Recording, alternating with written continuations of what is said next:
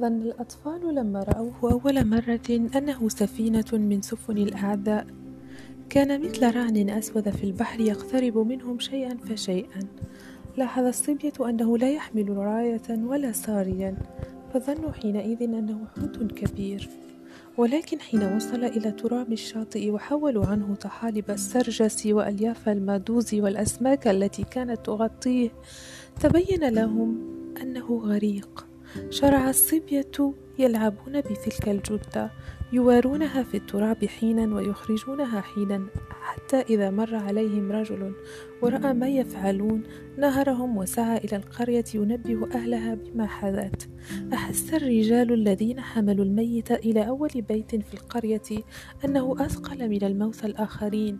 أحسوا كأنهم يحملون جثة حصان وقالوا في ذات أنفسهم ربما نتج ذلك عن بقاء الغريق فترة طويلة تحت البحر فدخل الماء حتى نخاع عظامه.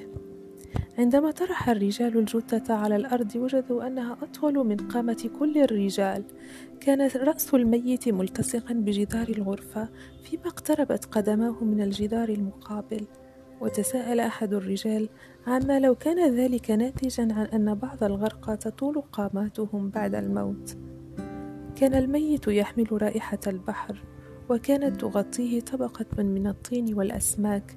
لم يكن من الضرورة تنظيف الوجه ليعرف الرجال أن الغريق ليس من قريتهم فقريتهم صغيرة لا تحوي سوى عشرين من البيوت الخشبية الصغيرة.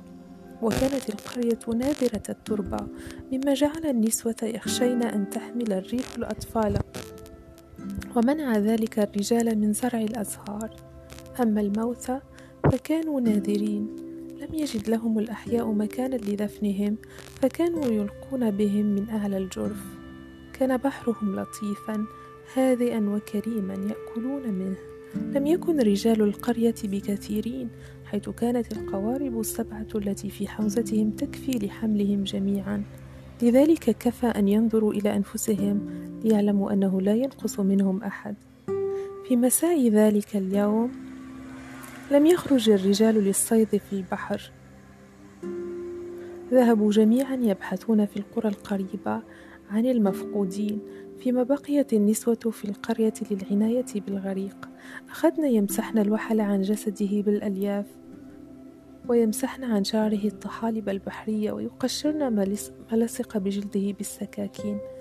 لاحظت النسوة أن الطحالب التي كانت تغطي الجثة تنتمي إلى فصيلة تعيش في أعماق المحيط البعيدة.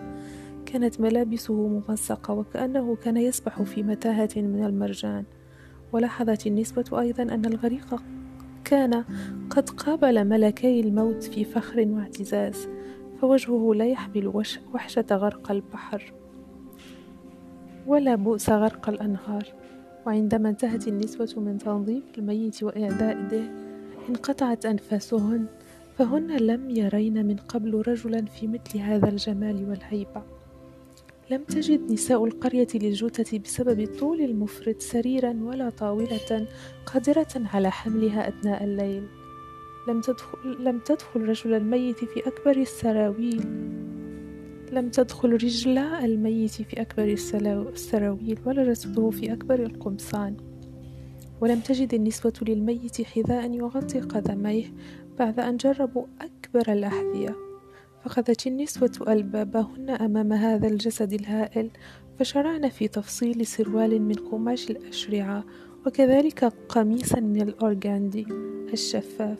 فذلك يليق بميت في مثل هذه الهيبة والجمال. جلست النسوة حول الغريق في شكل دائرة بين أصابع كل واحدة منهن إبرة وأخذت في خياطة الملابس. كن ينظرن بإعجاب إلى الجثة بين الحين والحين. بدا لهن أنه لم يسبق للريح أن عصفت في مثل هذه الشدة من قبل. ولا البحر الكاريب أن كان مضطربا مثل ذلك المساء قالت إحداهن. إن لذلك علاقة بالميت وقالت أخرى لو عاش هذا الرجل في قريتنا لشك أنه بنى أكبر البيوت وأكثرهن مثانة لشك أنه بنى بيتا بأبواب واسعة وسقف عال وأرضية صلبة. ولا شك أنه صنع لنفسه سريرا من الحديد والفولاذ لو كان صيادا فلا شك أنه يكفيه أن ينادي الأسماك بأسمائها لتأتي إليه. شك أنه عمل بقوة لحفر بئر ولأخرج من الصخور ماء ولنجح في إنبات الزهر على الأجراف. أخذت كل واحدة منهن تقارنه بزوجها. كان ذلك فرصة ثمينة للشكوى والقول أن أزواجهن من أكبر المساكين.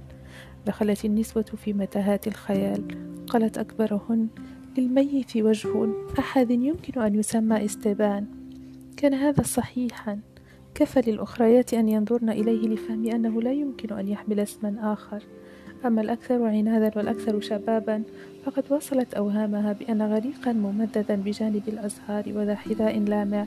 لا يمكن ألا إلا أن يحمل اسما رومانتيكيا مثل لوتارو.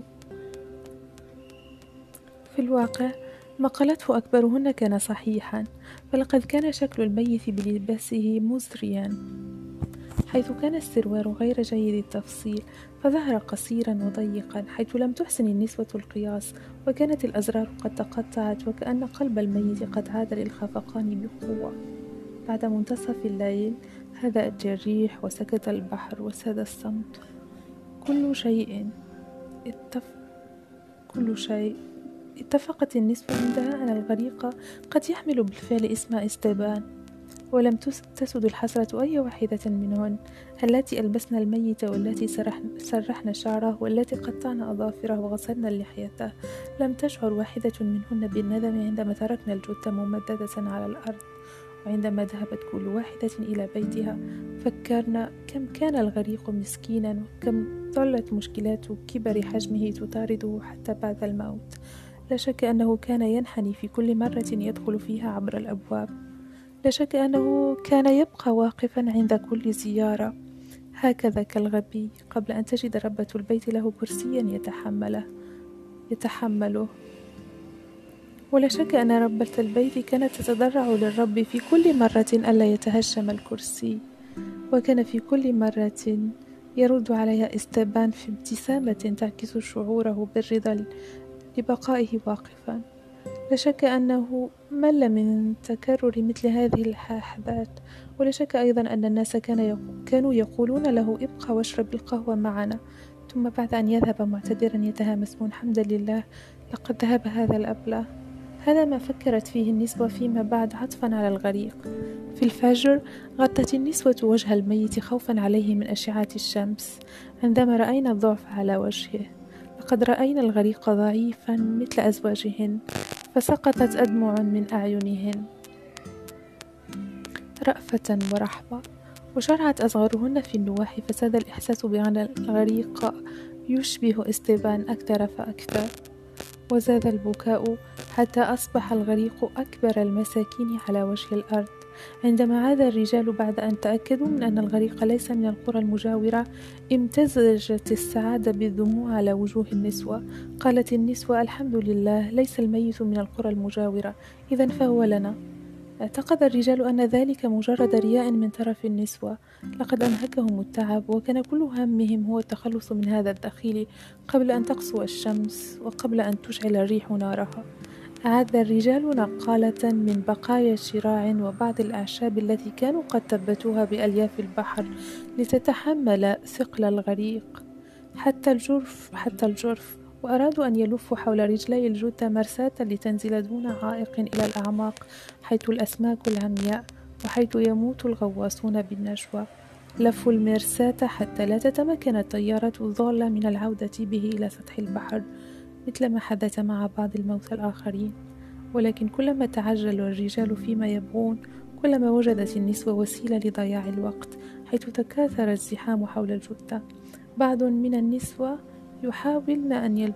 يحاول أن يلبس الميت الكتفية حول كتفه اليمين لجلب الحظ حاول بعض آخر أن يضع بوصلة حول رزقه الأيسر وبعد صراع لغوي وجسدي رهيب بين النسوة شرع الرجال ينهارون ويصرخون. ما لهذه الوشاية والفوضى؟ ماذا تعلقن؟ ألا تعلمن أن أسماك القرش تنتظر الجثة بفارغ الصبر؟ ما هذه الفوضى؟ أليس هذا إلا جثة بعدها رفعت امرأة الغطاء عن وجه الميت فانقطعت أنفاس الرجال دهشة. إنه استبان. لا داعي لتكرار ذلك لقد تعرفوا عليه. من يكون غيره؟ هل يظن أحد أن الغريق يمكن أن أن يكون سير والتر روليك على سبيل المثال؟ لو كان ذلك ممكنا فلا شك أنهم سيتخيلون لكنته الأمريكية وسيتخيلون بغبغاء فوق كتفه. وبندقية قديمة بين يديه يطلق بها النار على أكل أكلة البشر. لكن الجثة التي أمامهم غير ذلك. إنها من نوع فريد إنه استيفان يمتد أمامهم مثل سمكة السردين حافي القدمين مرتديا سروال طفل رضيع. ثم هذه الأظافر التي لا تقطع إلا بسكين بدا الخجل على وجه الغريق. ما ذنبه المسكين إذا كان طويلا وثقيلا وعلى هذا القدر من الجمال؟ لا شك أنه اختار مكانا آخر للغرق. لو عرف ما كان في انتظاره قال أحد الرجال لو كنت محله لربطت عنقي بمرساة قبل أن أقفز من الجرف. لا شك أنني سأكون قد خلصتكم من كل هذه المتاعب ومن جثة المزعجة هذه.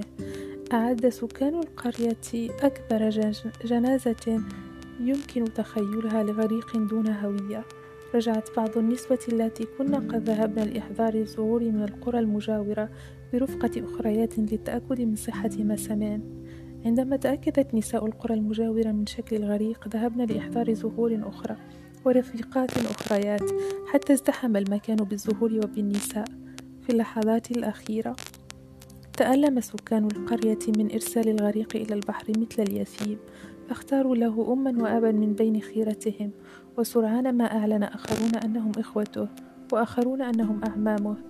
حتى تحول كل سكان القرية إلى أقارب وبينما كان الناس يتنافسون في نقل الجثمان فوق أكتافهم عبر المنحدر العسير المؤدي إلى الجرف. لاحظ سكان القرية ضيق شوارع شوارعهم وجفاف أرضهم ودناءة أفكارهم مقارنة بجمال هذا الغريق. ألقى الرجال بالجثة عبر الجرف دون مرسال لكي تعود إليهم كيفما تشاء. ومسكوا أنفاسهم في تلك اللحظة التي نزل فيها الميت إلى الأعماق. أحسوا أنهم فقدوا أحد سكان قريتهم وعرفوا منذ تلك اللحظة أن ثمة أشياء كثيرة لابد أن تتغير في قريتهم. عرفوا أن بيوتهم تحتاج إلى أبواب عالية وأسقف أكثر صلابة ليتمكن شبح استيفان من التجول في القرية ومن دخول بيوتها دون أن تضرب جبهته أعمدة السقف ودون أن يوشوش أحدا قائلا لقد مات الأبلة. منذ ذلك اليوم قرر سكان القرية دهن بيوتهم بألوان زاهية احتراما لذكرى استيفان سوف ينهكون ظهورهم في حفر الآبار في الصخور وفي زرع الأزهار عبر الأجراف لكي يستيقظ بحارة السفن.